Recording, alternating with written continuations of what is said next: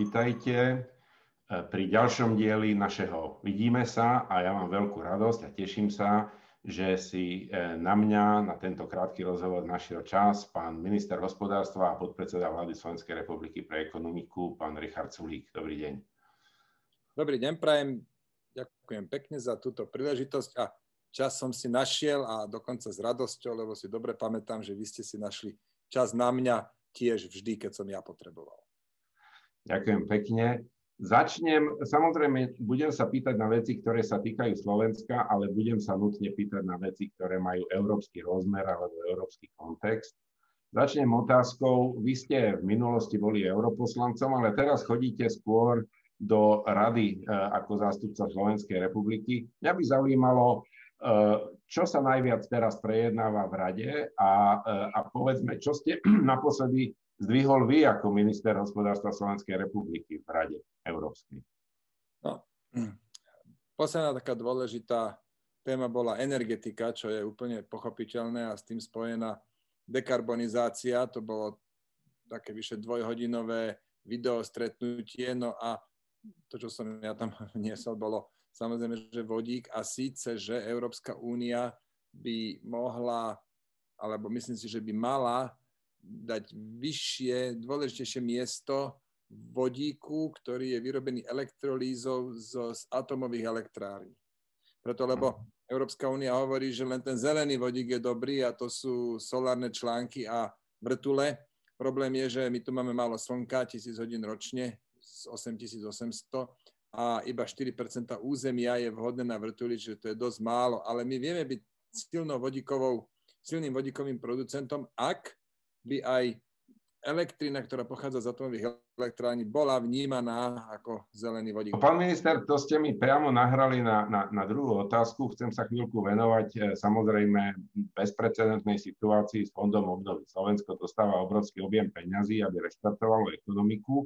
A keď to poviem trošku eufemisticky, vy nie ste vnímaní ako nejaký zelený aktivista určite, e, ale skôr sa na to pozeráte historicky poviem, že triezvo. Napriek tomu v tom fonde obnovy je vysoký podiel požadovaný práve na, na adresovanie klimatických problémov, aj tých, čo už ste zmienili. Pritom ale e, je e, evidentné, že ostatné štáty, napríklad Nemecko, ktoré veľmi dobre poznáte, to berú veľmi vážne. Tak ma zaujíma, ako to vidíte, ako vidíte vôbec to nastavenie toho fondu obnovy. Aj my to berieme vážne najmä teda keď existuje už jasný záväzok zo strany Európskej komisie, že má CO2 klesnúť o 55% môj názor na takto vysoké číslo zrejme poznáte, ale nemá zmysel o tom diskutovať, lebo prichádza to z Bruselu a akože je, je pomaly ľahšie toto číslo splniť, ako sa ho snažiť zmeniť. A mhm. preto sme sa na to zamerali. Na, najväčší znečisťovateľ na Slovensku s 11 miliónmi tonami je US Steel a mhm. tam keby sa veľkými čiastkami z fondu obnovy podporila dekarbonizácia, tam by to konkrétne znamenalo, že dve vysoké pece, ktoré prevádzkujú, by, by namiesto vysokých by mali tie oblúkové, elektrické, tak by ušetrili len oni, len US Steel by, pris, by prispel takmer polovicou toho, čo musí Slovensko ako celok ušetriť Druhý veľký zdroj šetrenia, 1,4 milióna tón, by bolo e, odstavená uholná elektrárne v Novákoch. Čiže ak to takto by išlo, máme to dobre rozbehnuté. A teda ešte raz, z US Steelu by prišlo tak okolo tých 6 miliónov už konkrétnej úspory a z Novák, ktoré tak či tak už ideme zatvoriť, by prišlo ďalších 1,4 a ten zvyšok by sme potom súťažili. To znamená, platili by sme tým, ktorí za najnižšie peniaze dokážu ušetriť tonu CO2. Jasne, to je mimochodom veľmi zaujímavý nápad a je dosť ojedinelý, prišiel práve od vás. E, lenže v tej, tej súťaži, alebo ako to povedať, o tieto peniaze, samozrejme e, ste vo vláde viacerí, e, aj keď vaše ministerstvo bude asi implementovať veľkú časť tých peňazí. A na to je dôležité sa dohodnúť. Takže moja otázka je, v tejto veci vo Fonde obnovy, e, ste spokojní s komunikáciou, prebieha dobre, máte dobré komunikačné vzťahy s pánom Hegerom a s ďalšími, ktorí sa teda budú nejak výrazne zapájať do Fondu obnovy? S Eduardom Hegerom ministrom financií je, je všeobecne veľmi dobrá komunikácia a takisto platí to aj tu. Avšak ja tu nekomunikujem s ním priamo, ale my máme dvoch ľudí, ktorí e, si zobrali tento plán obnovy na starosť. Jednak je to štátny tajomník za ministerstvo hospodárstva, je to štátny tajomník Jan Horavec a za stranu SAS je to Eugen Jurzica, mimochodom europoslanec v tomto období. Oni dvaja komunikujú, oni e, dvaja, teda najmä Eugen Jurzica, napísali aj také náš, taký náš manifest k tomu, že ako si to my predstavujeme a to je vlastne taký základný pozičný dokument pre všetkých našich vyjednávačov, ktorí sa tam ešte niekde vyskytnú.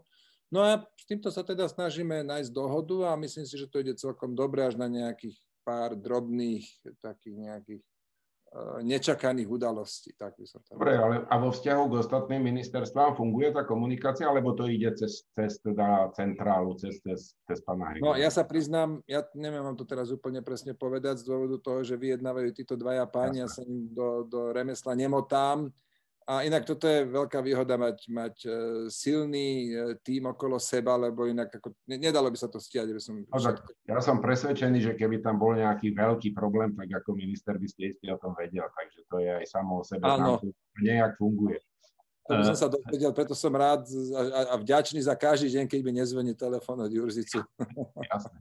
No, ďalšia vec, ktorá s tým súvislí, súvisí je, že tieto veci musia byť celospoločensky priateľné alebo prijaté a od toho sa odvíja aj záujem Európskej komisie, aby ten pripravovaný plán obnovy bol veľmi dobre komunikovaný. A e, mne sa napríklad dostáva na stôl pomerne často, že sa ozývajú mesta, obce, e, kraje, biznis, e, asociácie a ďalší partneri, ktorí majú pocit, že ešte nemali možnosť dostatočne povedať, čo by tam radi videli alebo ako vidia ten plán tak sa chcem opýtať, či aj vy ako ministerstvo sa podielate na tej komunikácii a či teda ešte bude nejaká príležitosť pre týchto partnerov do toho nejak hovoriť, alebo či už je to len o pripomienkach toho, čo je na papieri.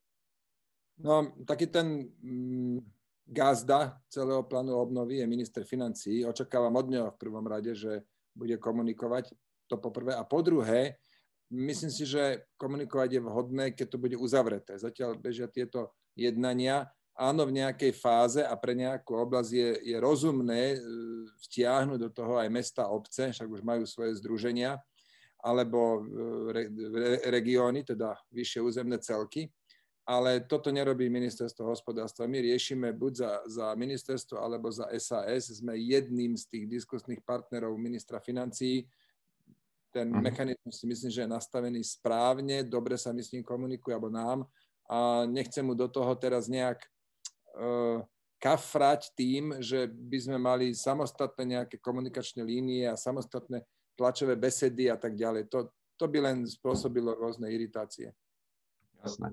Eh, no a teraz otázka, ktorú má k fondu obnovy najväčšími písmenami eh, tu na v príprave. Zvládne to Slovensko implementovať? Máme na to relatívne krátky čas a máme pomerne veľké problémy s takými vecami, ako je stavebné povolenie napríklad, e, proste územné riadenie a tak ďalej. Takže moja otázka znie, hovoríte o veľkých investíciách, e, úplne zásadných, ktoré sa normálne pripravujú a realizujú za mnohé roky. Otázka teda je, zvládneme to?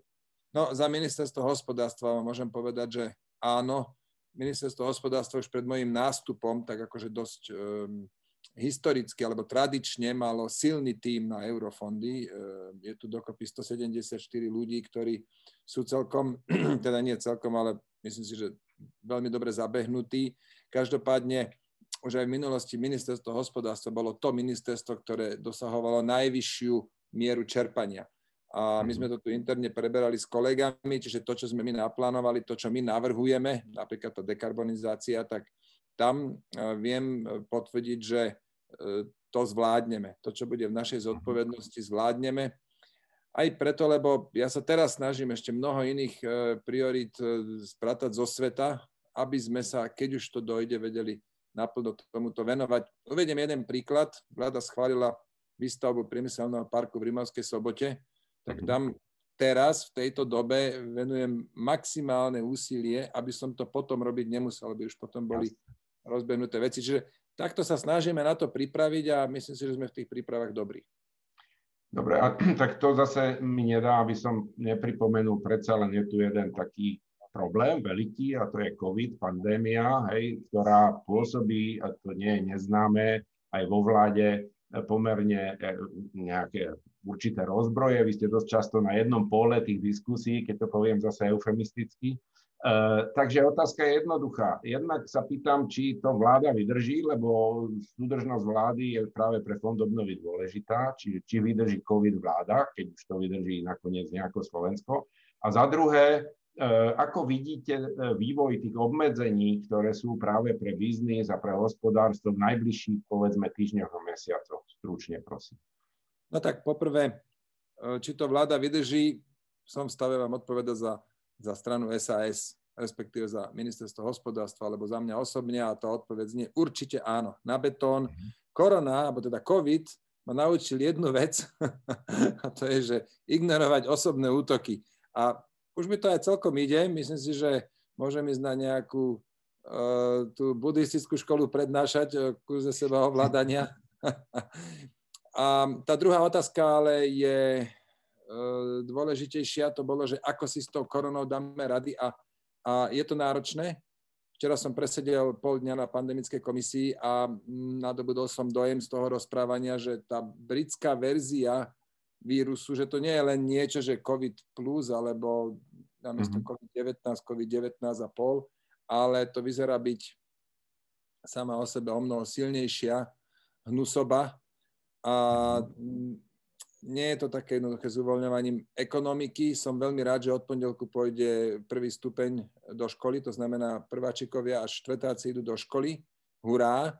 Ale neviem vám teraz povedať termín, kedy sa budú otvárať obchody a reštaurácie. Ja by som ich mhm. ako minister hospodárstva videl otvorené už dnes, no ale musím fakt uznať, že, že ne, neklesajú tie počty nakazených napriek lockdownu a teda má zmysel, a to sme začali teraz veľmi intenzívne robiť, rozšíriť a, a zvýšiť e, podpory, ale respektíve kompenzácie za to, že zo zákona sú zatvorené e, rôzne prevádzky. Uh-huh. Veľmi pekne ďakujem a e, prichádza posledná otázka, ktorá je tradičná dávam ju úplne každému, kto je mojim hostom a tá otázka znie, predstavte si situáciu od dneška presne za rok, Eh, a moja otázka znie, čo by ste za rok eh, chceli alebo nechceli mať na svojom pracovnom stole? Aha, no ja tam už dnes takmer nič. Zrušil som počítač a, a tak nosím so sebou notebook. Ide mi skôr o, o, o veci na riešenie, samozrejme, nie o... Nie, nie ja som že dosť taký prietokový ohrievač a, a jak to prichádza, sa mi to darí uh, posúvať ďalej, tak ja si idem premyslieť, čo by som nechcel mať na pracovnom stole jaj, viete čo, mám tam jeden taký prípad, s ktorým sa neviem pohnúť. Je to, je to vec uh, Cerulík, ktorý vedia asi, tento pán Cerulík vedia asi 130 žalôb proti štátu. Obávam sa, že pravda je na jeho, stane, na jeho strane. Súvisí to s investíciou Jaguar pri Nitre. To sa ťahne už roky, rokúce. Ja som to zdedil, ja som sa dostal k tomu, jak, jak slepý k husliam. A toto je teda tvrdý oriešok, čiže za rok by som toto nechcel mať na mojom stole. A čo by ste chceli riešiť za ten rok? Aha. No tak dúfam, že bude rozbehnutý už spomínaný park Rimavská sobota. Dúfam, že budeme mať schválenú národnú vodíkovú stratégiu. To považujem za dôležité nie pre dnešok, ale, ale do budúcna nastaviť tieto kolaje. A takisto dúfam, že za rok už COVID bude za nami.